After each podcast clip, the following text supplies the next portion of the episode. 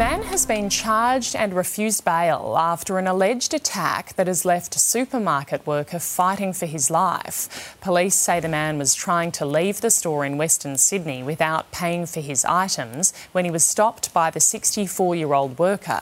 The alleged worker pushed the employee, causing him to fall backwards and hit his head.